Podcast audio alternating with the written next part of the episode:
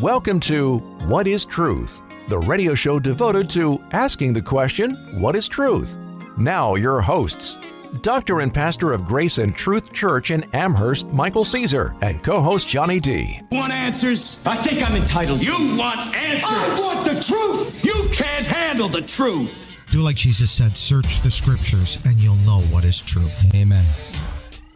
Welcome to another edition of the What is Truth radio show. Dr. Michael Caesar back in studio after a week's uh, conference uh, last week. It was a good conference with uh, Pastor David Hoffman and Brother Robert Breaker. Good to be back with you. I've Amen. got Mark Sassy and John D. Giuseppe with me. Good Our morning. panel of truth tellers are right here.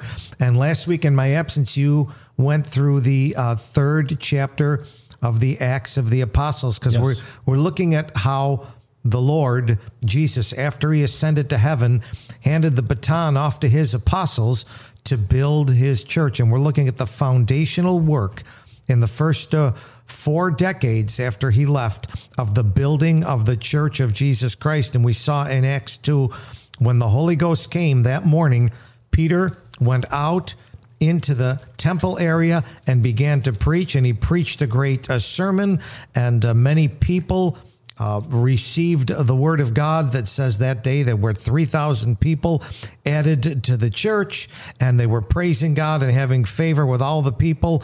And it was just uh, the continued, the word was spreading that day, and the Lord added to the church daily such as should be saved. Now, that same day, later in the afternoon, chapter 3, at about, um, I don't know, 3 o'clock, they, they went and they healed a man who had been paralyzed and lame from his mother's womb. I think it was 30 something years. He had never walked. Yes. And uh, Peter just, uh, he want, the guy wanted money. And Peter said, no, I've got something better for you. In the name of Jesus Christ, you can rise up and walk. And this was done in the sight of all these people at the beautiful gate of the temple. And uh, Peter again began to preach one more time that the God of Abraham, Isaac, and Jacob, the God of our fathers, hath glorified his son Jesus. And then he, he had to give up a negative message here because the gospel is good news on the, the head side, but on the underside, it's bad news Yes. even for us today. I mean, every one of us sitting at this table had to recognize the underbelly of our condition on the tail side that we were sinners. And that kind of bothers us. And, and here he's pointing out to these men, he's saying, You folks, right here at the temple, uh, a, a, few weeks ago, you killed the Prince of Life, but God raised him from the dead. Amen. And, and, uh, Verse 17, and I know, brethren, that a lot of you did this through ignorance. You didn't know who he was, but your rulers were the main leaders, but even some of your rulers were ignorant. And God has uh, showed before by the mouth of all his prophets that the Messiah Christ should suffer, and now it's been fulfilled. And he tells them to uh, repent, turn to God, and be converted, have your sins be blotted out, and the times of refreshing shall come from the presence of the Lord. And he goes all the way back to uh, Moses in verse 22, and he reminds these people at the temple Moses told us a long time ago, Moses truly said to all our fathers, A prophet shall the Lord your God raise up unto your brethren. What do you think he means by that word raise up? Raise up from the dead. Yeah, the resurrection. yeah. That's right. And and that was a promise way back in Deuteronomy 18. Yes. Anyone have that promise there? Right there, 18. I will raise them up a prophet from among their brethren, like unto thee, and will put my words in his mouth, and he shall speak unto them all that I command. Now, this is God talking, not Moses. Right. And God's tell that's why he said, I'll That's raise said to him up Moses. Moses, a prophet like thee. He's going to be Jewish. Absolutely. Now you know this text is misinterpreted A lot. by, by um, the Muslims. Muslims. So I've personally had Muslims more than once tell me that uh, you can find Muhammad in the Bible by looking in Deuteronomy 18, 18. Okay. And so I say, well, let's look at it together. Let's look at it. Let's look and see what it says. And it says in the Bible, I will raise them up a prophet from among their brethren, like unto thee, speaking of Moses. Moses was a Hebrew. Yes. And his brethren were all Jews of Yes. Abraham, Isaac, and Jacob. Yes. Yeah. Yeah. I mean, he was uh, from the from the line of Aaron, right? And son Yeah, of Aaron. Absolutely. And so, anyway, so he was a Hebrew that cannot, by the word of God, that cannot apply to Muhammad. He was Arab. Yeah, Muhammad was Arab, and he came in 600 AD. And uh, like I was, I was speaking to a young Muslim guy yesterday on the street, and uh, I explained to him. I said, "Look, the Bible has prophecy, and the Quran does not have prophecy. Prophecy is history written in advance. Yeah. and so." Here's a prophecy in Deuteronomy 18 that God's going to raise In up a prophet. Two named- verses. Yes. 15 and 18. And and the promise is I'll I'll raise him up, I'll resurrect him. Yes. So so I mean, was Muhammad resurrected? No. Isn't he buried in, in right. Medina and not New. York, but over in uh, Saudi Arabia, Yes. right? Yes. That's And they visit his tomb and they do pilgrimages That's there. right. Yes. And you know, I think it's important for the listener to know that, um, God, how far back was this book, Deuteronomy, written from from Jesus? Uh, 1450 BC. 1400. Okay, and and in verse 19, listen to this, listener. He says that prophet that Moses is talking about, Jesus Christ, and it shall come to pass that whatsoever will not, whosoever will not hearken unto my words, which he shall speak in my name, I will require it of him. Now this Yeah. is God speaking, and Jesus says many times, "My words are not my own. Yeah. My words are the, from those from Him who sent me." So this is God saying that if you don't hearken unto Jesus Christ's word, you're not hearkening to God's words. Yeah. So you're either being disobedient or you're calling God a liar. And and and the greatest words when he was the Gospel of John, we love that gospel. You must be born again. And it, there it is. You must be born I mean, again. he had a chance and to meet with a religious man that wanted to know what what is it about heaven? What is it about the afterlife? Ye must, be, born and, and again. Jesus is a gentleman, as you Yeah. always say, uh, Mike. Is that that is a command. You know, he doesn't. He, he, he's God incarnate. He doesn't have to say, "I'm telling you" or threaten you. He says, "Ye must be born again." Look at the You must be born again. That's it's black and white. Yeah, a- and he and he did tell the guy because the guy was curious. He was a fifty year old religious man. He said, "Look, except a man be born again. If you're not born again, you can't enter the kingdom of God. You won't even be allowed to see, it. the kingdom of God." It's required. Yes. So when when it says here in Deuteronomy, it says, "I will require it of him." Just think in your mind for a second. Let's imagine that you're going to a Bills game and you're going to the stadium in Orchard Park, New York, right? And you get to the gate and they say, "Where's your ticket?" uh, well, I don't have a ticket. Well, it's required. Absolutely, It- if that's a you're- if you requirement. would like You to must enter, have a ticket. yes, it's required for Not entry. You, not you. You should have a ticket. You might have a ticket. Maybe you have a ticket. You must have a ticket. Goodbye. Except a man have a ticket, he will not see the game. He will not enter in to see the game. Does that Yes. does that explain it better So, to I, mean, listener? I mean, God makes it pretty plain and clear, right? He requires that you hear His words. So read the Bible. Amen. You know, for God's sake. And you were saying earlier that, you know, the gospel is the good and also the bad news. Well, it's the goodness of God. You'll find out about it in the Bible, but you also find out that we're not as good as God.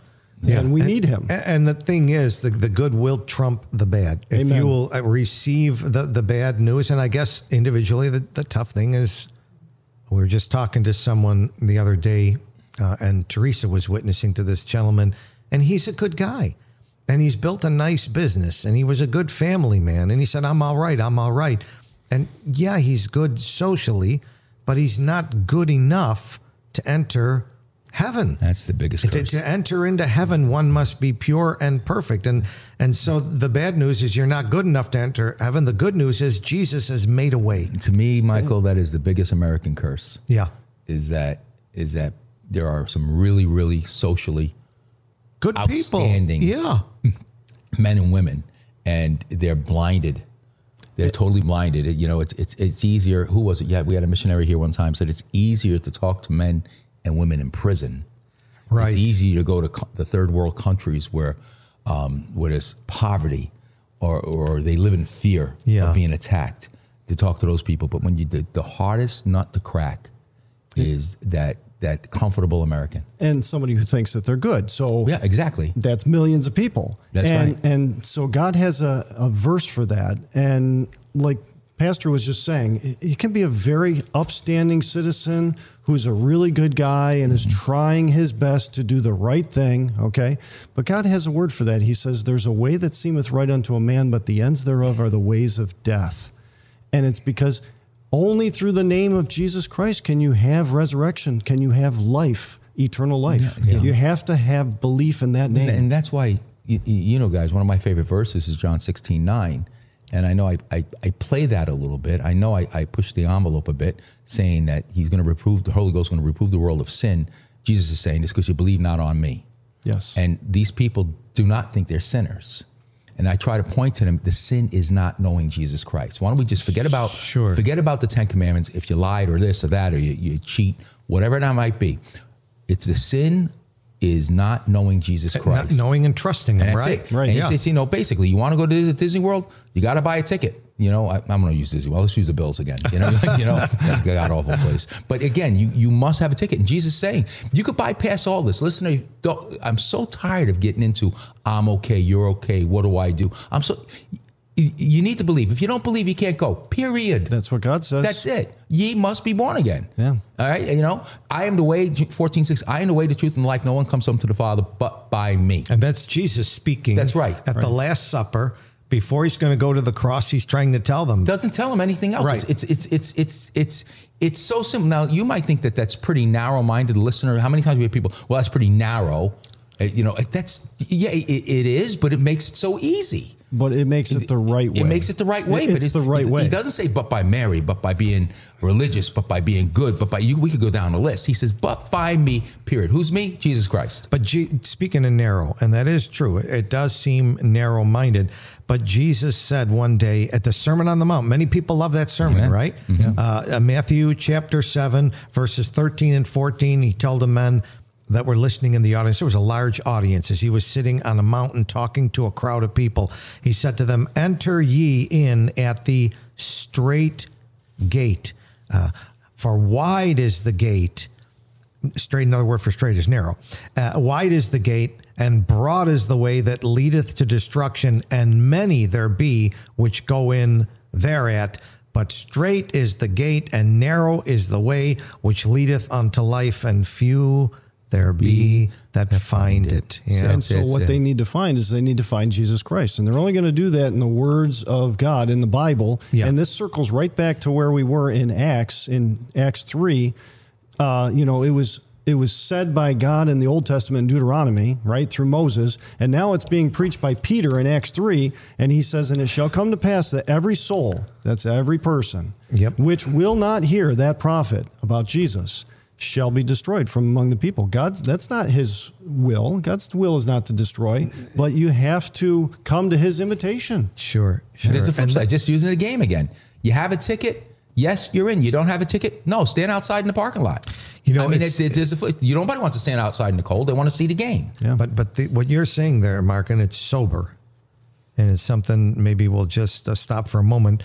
Uh, again, you were reading verse 23. It shall come to pass that that prophet that which was raised up, if every soul which will not hear that prophet shall be destroyed. Yes. And and here's the truth: God is the creator, and He created us. He gave us uh, the body. He let our mom and dad make it, but He gave them the body going all the way back, and so to the garden. So He gave the body.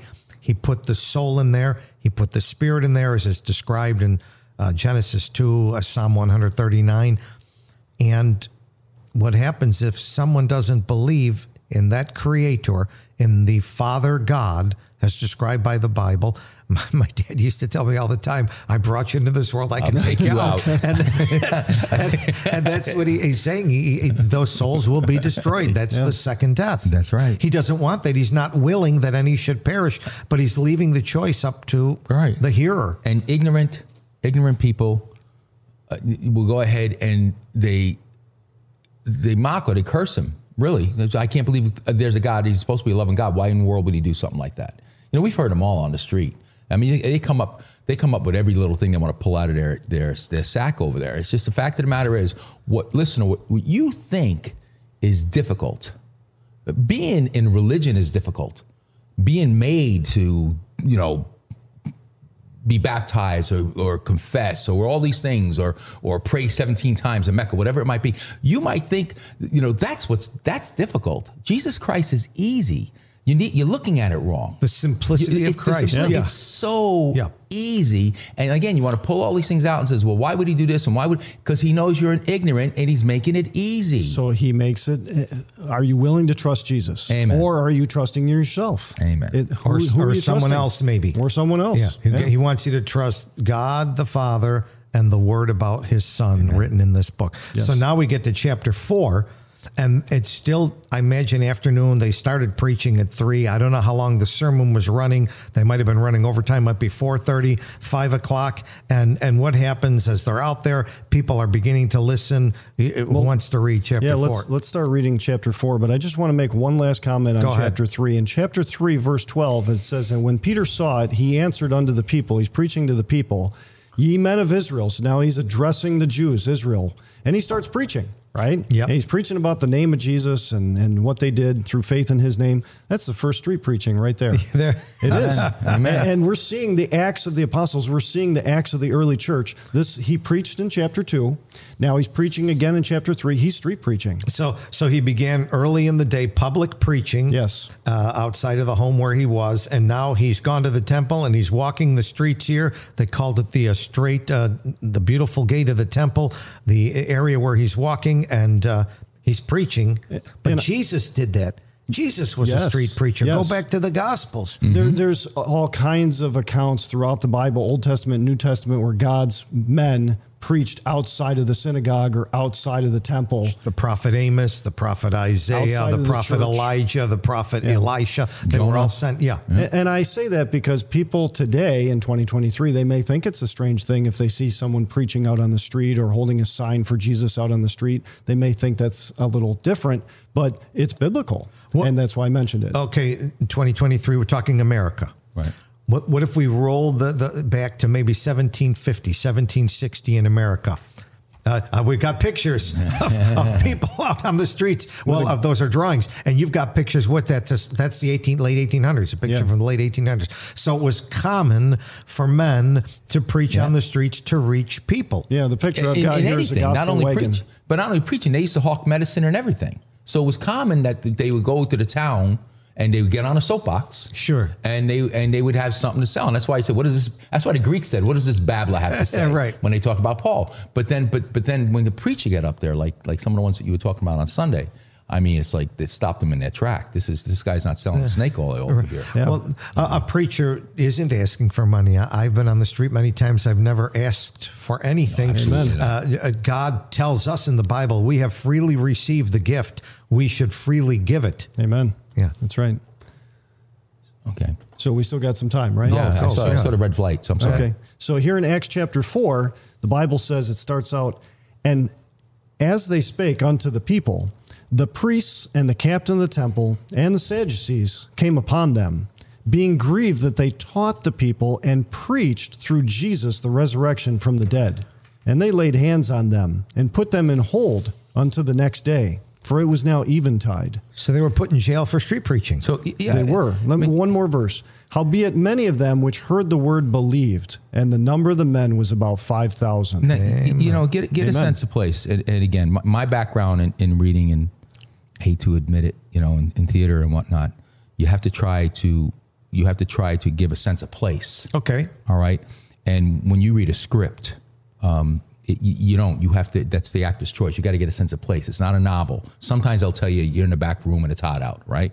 But I, I look at this, and I don't mean to be uh, to to to be- demean it, but it's almost like a Monty Python script because Okay. here they are, right? They're out there. They're talking to the people, Right. And the people are they stop in their tracks. They understand, like like Mark just read. Many of them believe, and here come these. Rulers. It's like Monty Python. It's like stop that, stop that. You know, and, and just it just make it a scene. I mean, here you had the people at rest and at peace with the Word of God, Yeah. and then you have these so-called rulers. Do we not see this today? They say, no, no, stop that. You know, and and and take good away. So and For their evil antagonists ways. show up. Yes. That's right, right. away, and the opposers show up. Exactly. And unfortunately, these antagonists and opposers seem to have the law and power on their side All side. the time. but no Romans, no Romans here.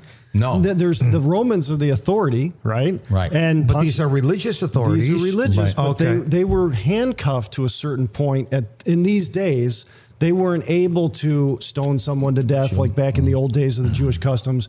They That's- didn't have the Roman soldiers here. They didn't have Pontius Pilate here. That's why they wanted Pilate to condemn him. Right. Because they couldn't do it. I, I only bring that up because it's the priest, the captain of the temple, the Sadducees. Now, the Sadducees, The religious rulers. the Sadducees didn't believe in the resurrection. Correct. And you find that back in Matthew chapter 22, verse 23, Yep. where they, they didn't believe in the resurrection and they questioned Jesus about it and he put them to silence. Okay. That's right. But here they come and they, they, they're like bluffing about what we're going to do to you. Now, I just want to think, okay, here. They don't believe in the resurrection.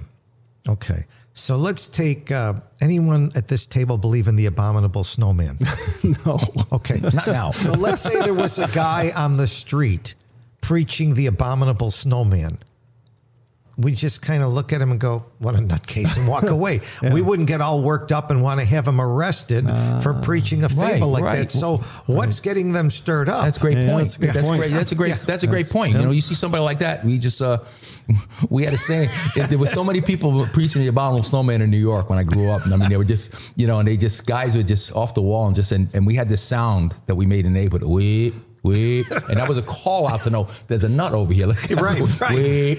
You're not going to have him arrested. But we didn't You arrest kinda him. We make- didn't beat him up. Make We fun funny. of the guy and Yeah. just laugh and, and go on about your daily business. That's But right. the- the- Great they're point. here, they're gathering together and they're grieved. Why? Because they were teaching, they were preaching about Jesus and the resurrection from the dead. And I want to say in verse 2, it's not just about that Jesus rose from the dead.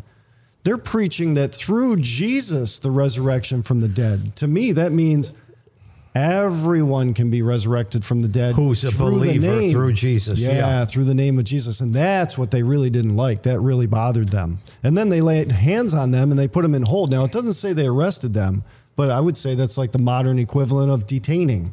They detained them, Yeah. right? And I wonder where they detained them. I don't know. I, am just uh, curious. Well, yeah, I don't know. they had a place. Now, now, would you think that a religious establishment would have a place where it can detain people, like a detention center? You wouldn't think of that as normal. No. no. So this is, I don't know. Just Yeah. think. Go ahead. And then 5,000 believed, right? And when it says in verse 4 that the number of the men that believed, they heard the word, Yes. they believed, and there was about 5,000. And back in chapter 2, there was about 3,000 who believed. So Satan's not doing so good so far in the early church. There's already 8,000 believers already. No, Okay. no. Why? Because they're doing the same thing that Jesus told them to do. They're going out and they're preaching. Now. I, I have a, I have a question uh, right here, listener. I have questions too, and I got two great men next to me. I often wondered. It says that the Sadducees and the priests. Can I assume those priests are the Pharisees? That would be my thought. The high priests And folks, and- the Pharisees do. They're, they're a sect of the Jewish um, religion that do believe in a resurrection. The Sadducees do not believe in a resurrection. Yeah. They were always at odds together. Later on in the book of Acts, Paul turns them on each other, which is kind of comical. Well, it, Um, it- you know, if, today I tried to figure out because these guys are mentioned a lot in the New Testament, and uh, you wonder, well, have they gone away? Do they not exist today? Now, I know if we look in the phone book, you're not going to find under P Pharisee and under S Sadducee. So I was studying. Yeah. What is the MO of these guys? Well, the Pharisees, uh, Jesus uh, spoke to them back in the book of Matthew. He said, The problem with you is you keep adding traditions to God's word, and you're always adding things to the word of God.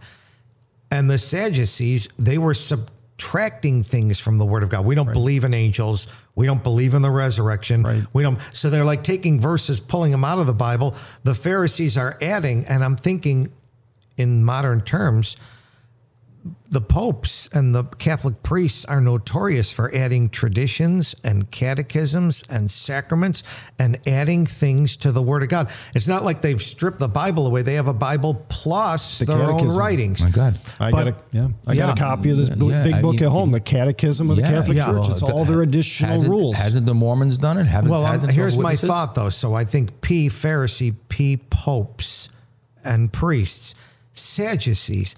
Now, as I've read the work of Hebrew and Greek scholars, they're notorious, like the Jesus Seminar, taking verses out of the Bible. We don't believe that verse belongs there. We don't believe that verse belongs there. We don't believe that book, Second Peter, belongs there. And they subtract things, and then they write new Bibles. These scholars with an S, they. like the Sadducees, and they an NIV's got sixty-four thousand words missing, Yes. and verses missing. So they're still around today. They're religious people who outwardly look like they're friends of Jesus Christ, but they're enemies of the Word of God. I, And could- I guess you could say that spirit, that Yeah. evil spirit still exists today. You still have adders and subtractors to right. the Word of God. And I had a Christian brother yesterday tell me that he had a modern Bible, not a King James, a few years back. And, and as he was reading, he got he didn't know anything about adding or subtracting from the Bible, was not familiar with any of that.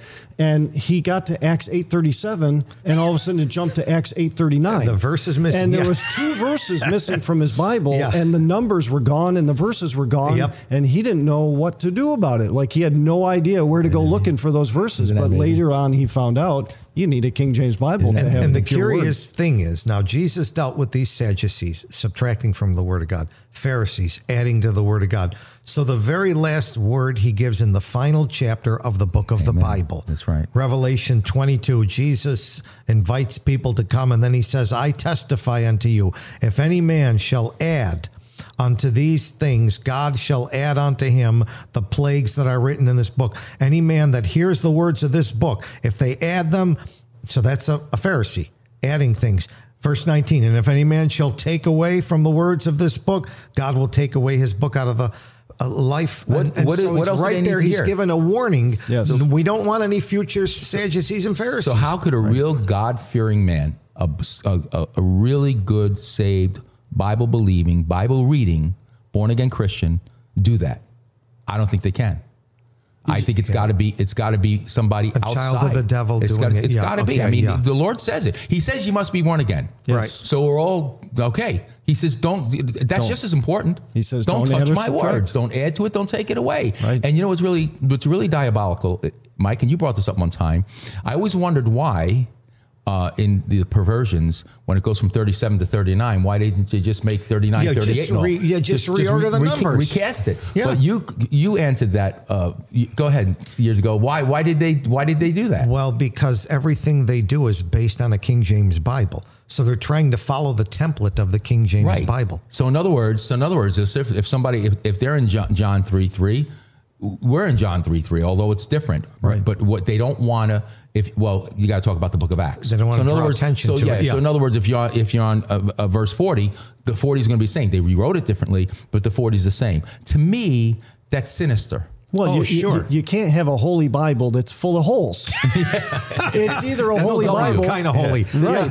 it's, Amen. e- it's either a holy Bible or it's not. It's either perfect and pure. And, and I want to make one quick ad before Yeah, we go to break. Please do. In verse 4, it says that uh, the many which heard the word believed, and the number of the men was about 5,000. There's no tongues there, there's no water baptism there. They believed the word that was preached.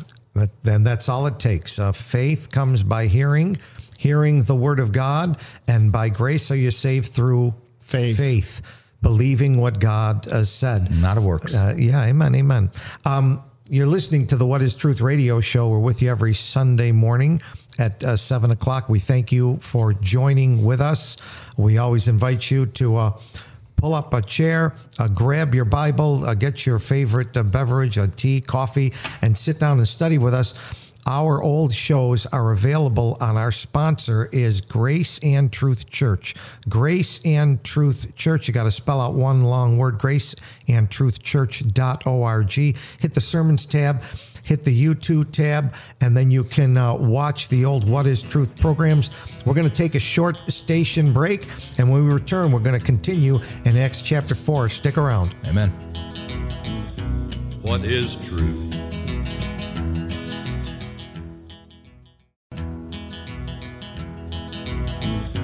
What is truth? Want answers? I think I'm entitled. You want answers? I want the truth. You can't handle the truth. Do like Jesus said, search the scriptures, and you'll know what is truth. Amen.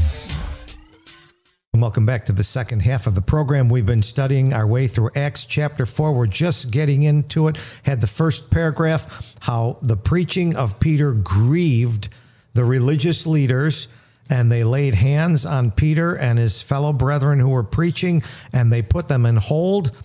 And yet, despite that, many of the people which heard the great preaching of the word of God believed. 5,000 men were added to the church. So, Brother Mark, continue Amen. in this chapter, Acts 4, verse 5. Amen. And if you've got your Bible, grab your Bible or in Acts 4, verse 5. And the Bible says, And it came to pass on the morrow that their rulers and elders and scribes, and Annas the high priest, and Caiaphas, and John, and Alexander, and as many as were of the kindred of the high priest, were gathered together at Jerusalem. And when they had set them in the midst, they asked, By what power or by what name have ye done this? That's like an inquisition. Yeah. an early inquisition. Here we Let go. the listener know that John that, that Mark just made, that's not John. It's not John the Baptist and it's not the Apostle John. Sure, because they, This they told you it's of the kindred of the high kindred, priest. So yes. Yes. John was a sure. common name. Yeah. Yes, and mm-hmm. and normally I would keep reading on through the paragraph, but I got to stop here for one second because something comes up here. What comes up is in the early church, they're being pressed with a question: By what power, by what name have you done this? And they're facing jail or persecution, Or maybe execution like Jesus went through. Right. So they don't know exactly what's going to become of this, right? So they have to reach back and remember what Jesus had told them. So I'm going to jump back to Matthew chapter 10. And in mm-hmm. Matthew chapter 10, Jesus speaking, he tells his disciples, I'm going to read like verse 16 on. Jesus tells his disciples, and I believe they're remembering this type of thing here when they're faced with this, this uh, inquisition. Jesus said in Matthew uh, 10 16, Behold, I send you forth as sheep in the midst of wolves.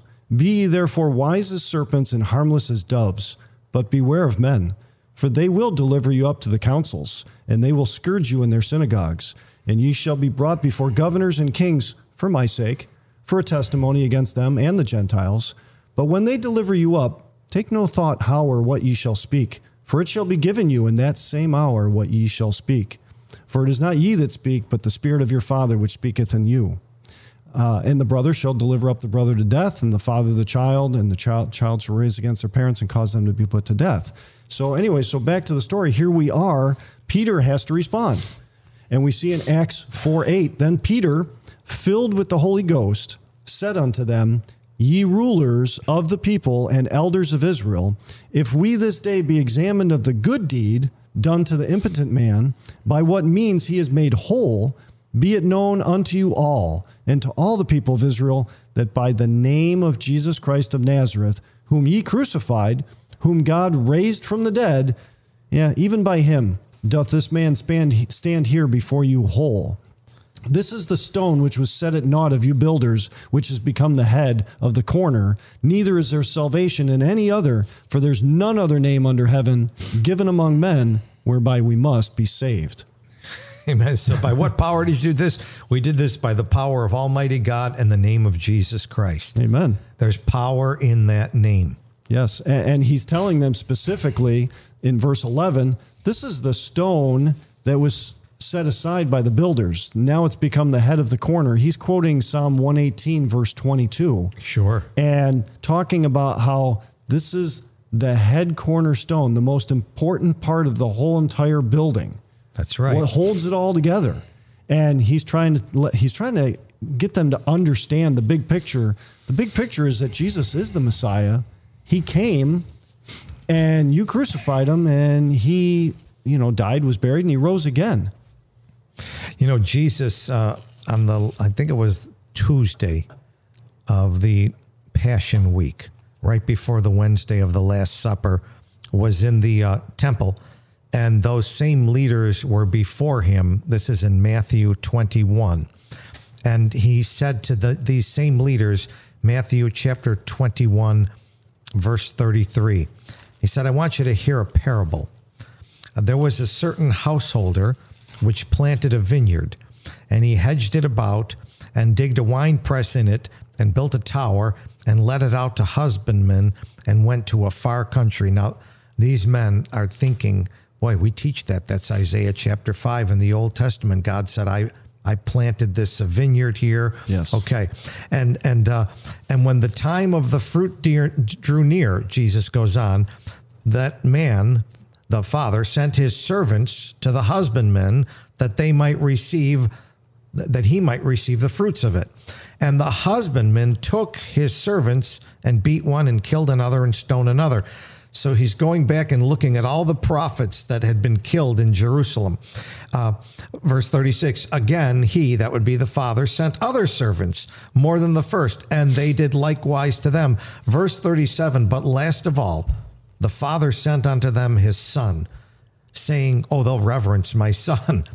But when those men saw the son, they said among themselves, Oh, this is the heir. Come, let us kill him. Let us seize on the inheritance. And they caught him and they cast him out of the vineyard and they slew him. And then Jesus tells them, When the Lord, therefore, of the vineyard cometh, what will he do to those husbandmen? And some of the men in the audience said, Well, he'll miserably destroy those wicked men. He'll, he'll let his vineyard out to other husbandmen, which will render the fruits thereof in the season. And then Jesus said, Did you never read in the scriptures? The stone which the builders rejected, the same has become the head of the corner. This is the Lord's doing and marvelous in our eyes. I mean, Jesus had warned them about that. He went on to say, Therefore I say to you, the kingdom of God shall be taken away from you and given to a nation, bringing forth the fruits thereof. And whosoever shall fall on this stone shall be broken, but on whomsoever it shall fall, it will grind him to powder. Yeah, they had heard Jesus say that about 50 days before. Yeah. Yeah. A- And it says, and the Pharisees perceived that he spake of them. That's right. they understood he was talking about them. A- And here they are, you know, here they are persecuting. Talk about a hard men. heart. Yeah. Talk about a seared conscience. Yeah. Talk What do about a point to the scorner to the point point. what he means too is it's that you fall on that stone and you break, listeners. It's, that's, that's when you repent. yeah. That's when you repent. But if you don't repent, it's going to grind you to powder. Well, that's for all three of us here.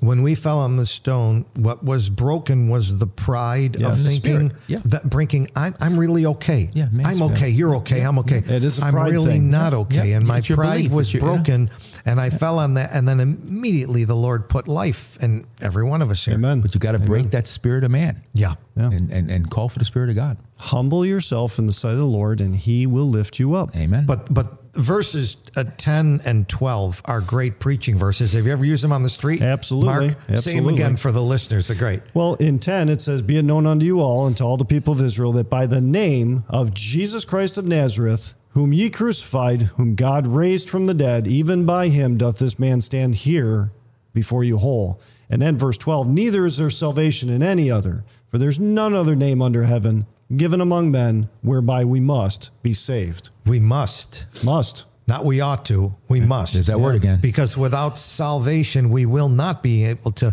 like Jesus said, enter or see the kingdom of God. And, and- and again, you know, again, you think about it in- in the English, English language, must is a command. You must do this. Yeah. Yes. Okay. Ye must be born again. Say we- must. Yeah. We're so. Don't you think that's a commandment? No. Is it better if I said you better do this? that's the way we. That's the way in our American I minds. recommend. Yeah, I- yeah. Well, that's the way in our, in our minds. If, if you- you know you better or else, is that a commandment? Sure, it is. But the Lord, it's not speak. You, you must. It's very. It's black and white. It's in the- required. In the, Old. Testament, God had 10 commandments. Yeah. I heard a preacher say those commandments aren't suggestions. They're not 10 suggestions. well, this is the They're one. This is the one commandment of the New Testament. If Yes. I remember 1 John chapter 3. If I remember correctly, I'm trying to think in the New Testament here, and I'm, uh, let me find it for you. Um, this is God's commandment. 1 John 3 23, that we should believe on the name of his son, Jesus Christ. I mean, Commandment. that's a commandment. Amen. We, sh- we ought to believe on that name of Jesus Christ. It's just that a lot of people in this present time and age that we live in haven't heard that that's a commandment. Oh, but there it you go. is. It's a commandment. you we- must believe. He whittled it down from 10 to 1. He made it narrow. Amen. Amen. that? Amen. You know, I always read that verse and said, Lord, it did much more help if you said, and this is the commandment, that we should believe on the name of his son, Jesus Christ. No, that we must believe on Absolutely. that son. But he, it should because it's a commandment, but you still got free will. If you don't want it, that's fine. You want to walk away? Sure. That's fine. You should be doing this. I mean, you know, this a fork in the road. Go this way, young man. Here's the light. Here's the thing. I mean, I'm giving you, you, you, you should go this way. you know, Well, the other way is very hot. the other way is very wrong, very wrong. But that, that's why. And again, it's it's they're saying that that's what you should. Jesus said you must, but but John is telling us that you should um, because that's a commandment. Because we still have free will. If you don't want this, we urge you to do it.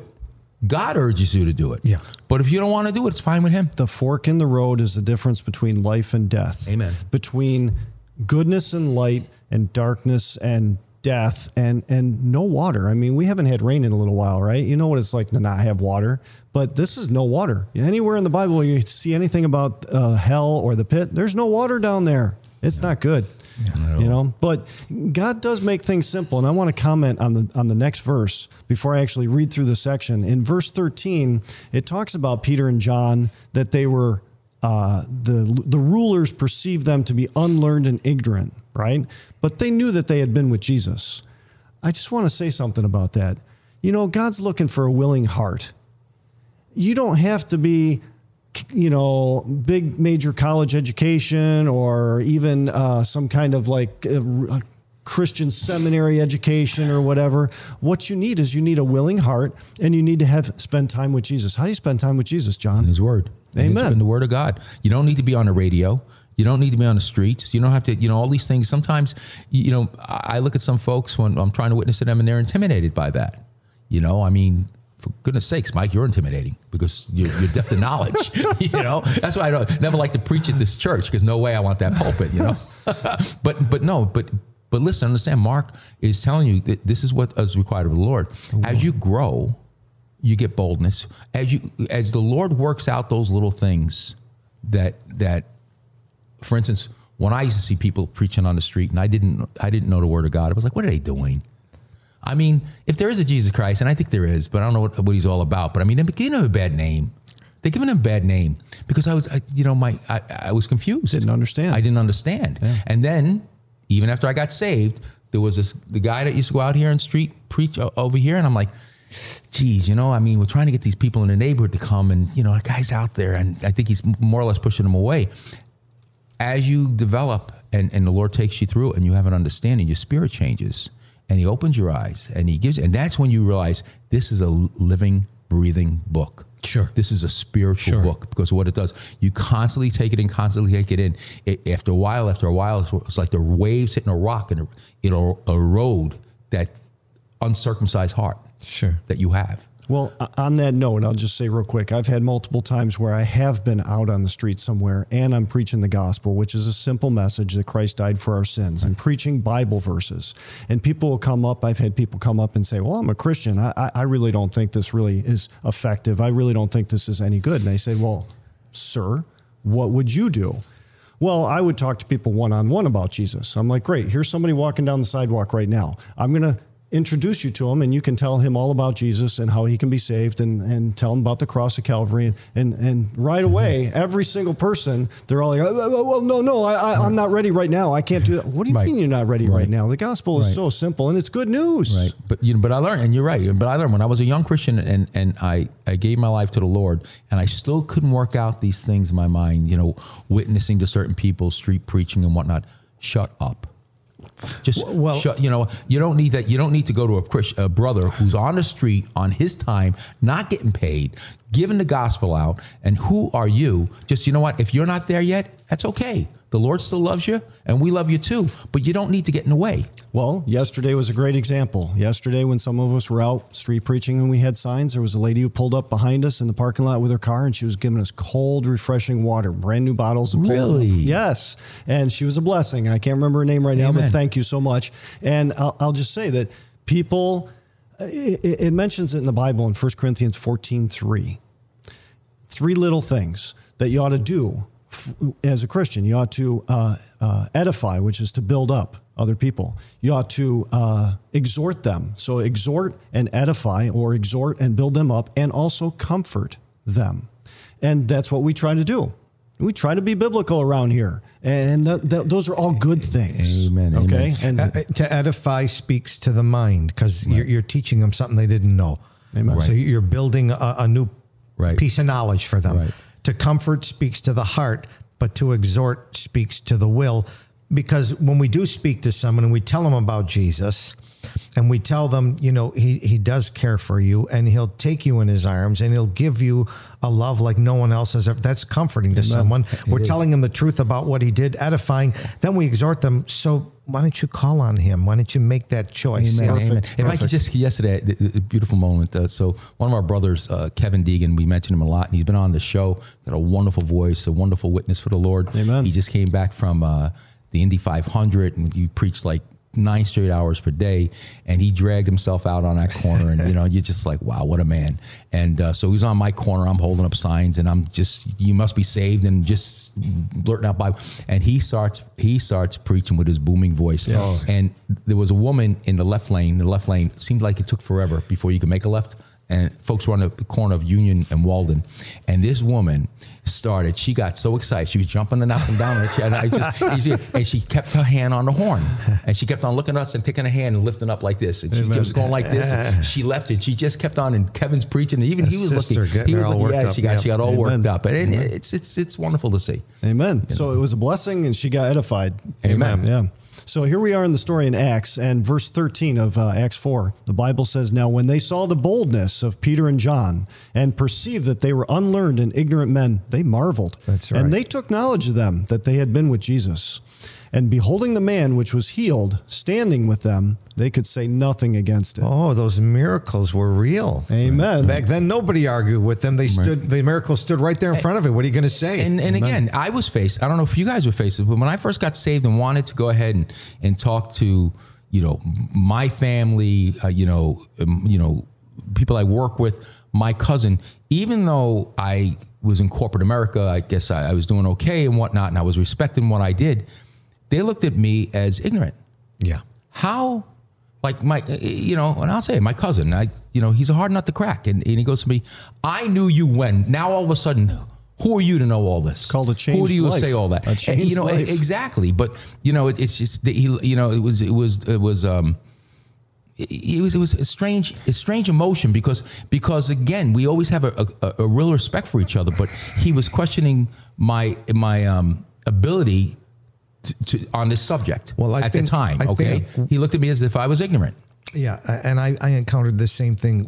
I think what happened is, and we were talking about this in another arena today, about um, the power of the culture and the media to influence the way people think and perceive That's things. true. It's powerful. And and uh, what they've tried to do through so many movies and through so many television uh, programs and scripts is, you know, some ignorant hillbilly in the South with a Bible right. that has a fourth grade education, and what they're trying to attach is anyone that is a Bible believer is an ignorant man. Yep. Now, now, Or the preacher that has an I affair. Countered. You know. forget that. I'm Yeah. just talking about the ignorance Yeah. that, that you're ignorant if you believe Right. it. And and um, so here I was. This funny thing. Uh, Like you, you were in corporate America. I was in. Uh, You were a doctor. I was a doctor, A scientist. So, so I, I had done science and medicine, and lots of books and lots of studies. And I was understood to be when there's a question in our family, the extended family, I was the go-to guy. The phone would ring. What's this drug about? What's this X-ray mean? What does this mean? And then they found the other things. I studied economics. You know, they wanted me to run for office in the 1980s. So he knows government, he knows economics.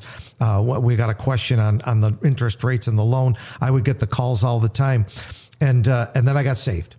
And now he started talking to them about Jesus Christ, and they thought I was dumb, a dummy, because the power of that media to influence. Now, now when here we are, verse thirteen, when they, the religious leaders, saw the boldness of Peter and John, they marveled.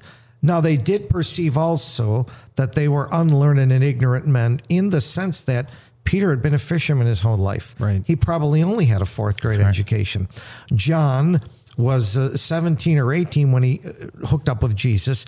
He never went to the uh, temple seminary. He never learned from the rabbis there. He spent all his time walking with Jesus. And so, from their standpoint, they're going, Well, you're not educated in a formal education. But they did take knowledge of one thing these people had been with Jesus. Right. And if you read your Bible, people will begin to notice wow, you know your Bible. I'll bet you have people tell you, man, you know a lot of Bible. Yeah. You seem to know a lot of Bible. My wife hears that all the time. They think she should be running a, a, a Bible Institute. Yeah. And, and when you spend time with Jesus and his word, people, they begin to notice. And whenever somebody says that to me, wow, how do, how do you know all that? How do you know all that? I'm like, I can read. And you know what? So can you. But but they they had been with they had spent time with Jesus. You spend time with your book. Amen. That's how you, you did it. right. It wasn't osmosis. Well, it was these- spending time. These days, I, I gotta say, that's how you spend time with Jesus. These days, Right. Yeah. You In go the into the book. Yeah, He's the word with a capital And- W. and These like are you his said, words and- with a and little know w. It's, I know it's Yeah. hard for people to understand, but the words are like we talked the other day. Mike, you were saying the, the Lord puts his, his his word above his name. Yep. All right, and that's how important it is to him. And it, when you're reading God's words, they, they come off. They're spiritual. Well, Words matter. Peter said in John chapter six, when Jesus was there, Peter said, "Lord, to whom shall we turn? The Thou hast the words of eternal life." Amen. Amen. Amen. Amen. Yeah. Amen. So here we are in the story in Acts 4. We got uh, verse 15. But when they had commanded them to go aside out of the council, they conferred among themselves, saying, What shall we do to these men? For that indeed a notable miracle hath been done by them, is manifest to all them that dwell in Jerusalem, and we cannot deny it. We'll But have that- to wait a couple hundred years. Yeah, yeah. But but that it spread no further among the people, let us straightly threaten them. And I underline threaten them. yes. that they speak henceforth to no man in this name. And they called them and commanded them not to speak at all nor teach in the name of Jesus. Well, that that to me was that saying over there. We cannot deny it. So in other words, they did do this miracle, but we need to stop this right now. Why? Because they're going to go. gonna spread. Just, it's going to spread to Jesus, just like when he was alive in the Gospels. They're all going to him. We're going to lose our place of office. We're going to lose our power. We're going to lose our, you know, everything in the marketplace. We're going to lose our the privileges we have with the Romans. That right over there is a criminal act right there. Yeah. In verse 18, uh, you know, there's no law that they can't do this, but they're they're commanding them. You know, they're threatening them again. Well, in other words, we'll put you in hold again. Yeah. Maybe the next time we'll get the Roman authorities. These men are causing insurrection Right. over here in Jerusalem. We've got to do something about them. They're Right. troublemakers. Uh, they're going to lie about them, obviously. They're healing people. They'll call them a troublemaker. Isn't it Yeah. funny now seeing the comparison where God commands or Jesus, you must be born again.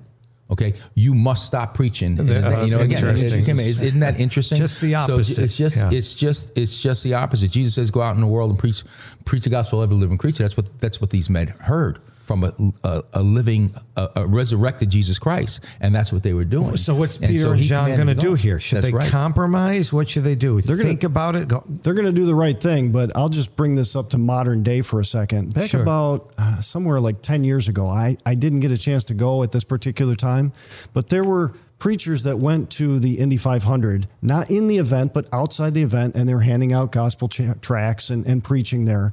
Kevin Deegan was there at the time, and the police came and they actually came up to the preachers and said, You need to stop. You gotta stop. It's got to stop. And the one preacher, I don't know his name, but the one preacher, he was like, I, I can't stop. God commanded me to preach the gospel to every creature. That's not a request. Yeah. God commanded me to do it, and he, we're here to do that. And the, the police officer at the time said, if you use the name, he specifically said, if you use the name of Jesus again, you will be arrested. And the guy answered just like it is here in the book of Acts. So here's the answer. The Go ahead. answer is verse 19. But Peter and John answered and said unto them, Whether it be right in the sight of God to hearken unto you more than unto God, judge ye. For we cannot but speak the things which we have seen and heard. Amen. And so back to the story at the Indy 500, this guy preached right in front of that police. I think it was a police supervisor. And he preached the name of Jesus again to him. And the guy said, Put your hands behind your back. You're getting handcuffed. And he did. And they took him away. And you know what? They rejoiced over it. Yeah, Amen, amen. Unreal. So anyway, so back to Acts, verse 21. So so when they had further threatened them, they let them go. Hmm, guess they didn't really have any power and authority, did they? Anyways, they they let them go, finding nothing how they might punish them because of the people. For all men glorified God for that which had which was done. Yeah, I mean, 5,000 people were rejoicing Amen. at the great work that God had done. And, and they're going to follow the crowd and putting their finger in the air and which way the wind blowing. Yeah. Amen. Uh, for the man, this man who was healed was above 40 years old on whom this miracle of healing was shown. Amen. And uh, I guess I should keep going here. Sure. And, and being let go, they went to their own company and they reported all that the chief priests and elders had said unto them. And when they heard that, they lifted up their voice to God with one accord and said, Lord, thou art God, which hast made heaven and earth and the sea and all that in them is, who by the, by the mouth of thy servant David has said, Why did the heathen rage and the people imagine vain things? The kings of the earth stood up, and the rulers were gathered together against the Lord and against his Christ. For of a truth, against that holy ch- thy holy child Jesus, whom thou hast anointed, both Herod and Pontius Pilate, with the Gentiles and the people of Israel, were gathered together, for to do whatsoever thy hand and thy counsel determined before to be done. And now, Lord, behold their threatenings, and grant unto thy servants that with all boldness they may speak thy word. Uh, by stretching forth thine hand to heal, and that signs and wonders may be done by the name of thy holy child Jesus. So I'll stop there at the end of the paragraph. They're they're reaching out to God. Sure. They're praying. They're praying. And and they're praying with one accord, and that's exactly what the early church should have done. They were and they were praying for the right thing. Yes. They're going back. They're saying, look, in, in the first chapter of the book, your son told us in Acts chapter 1, verse 8, when you receive power and the Holy Ghost comes on you, you're to be witnesses unto me in Jerusalem, Judea, Samaria, to the uttermost parts of the earth. You're going to go preach the gospel in the power my Father gives you. And these people are trying to stop. Lord, help. Amen. We need your support. Amen. I think a modern Christian would be getting on their knees right here and saying, Lord, protect me. Lord, keep me from persecution. Lord, keep me from jail time, right? And what are they praying for? Keep Boldness me preaching, preach Lord. the word. Keep me walking on two feet and crying aloud and sparing not and telling the whole world that Jesus is the Savior. Amen. And you're listening to the What is Truth radio show, and we're studying our way through the Acts of the Apostles because Jesus promised that he would build his church through those early men. We're reading about Peter and John. We're going to read about Paul. We're going to read about men that Jesus chose to go out and preach that gospel. And here we are 2,000 years later, and that same truth applies. Be it known unto all of you listening to me that by the name of Jesus Christ of Nazareth, the one whom God raised from the dead, neither is there salvation in any other. There's none other name under heaven given among men whereby we must be saved. And God's desire is to save the soul of every man, woman, and child on this planet. And the only thing standing in his way is the will of those very people. What will you do? Will you turn to the Lord, believe on the Lord Jesus Christ, and thou shalt be saved? That's the What is Truth radio show. Go to our website, graceandtruthchurch.org. Um, hit the sermons tab, hit the YouTube tab. I have a great week. Until we're with you next week, do like Jesus said search the scriptures, and you'll know what is truth. Amen. Amen. You've been listening to What is Truth, the radio show devoted to asking the question, What is truth? Listen every weekend at this time for What is Truth, only on WECK.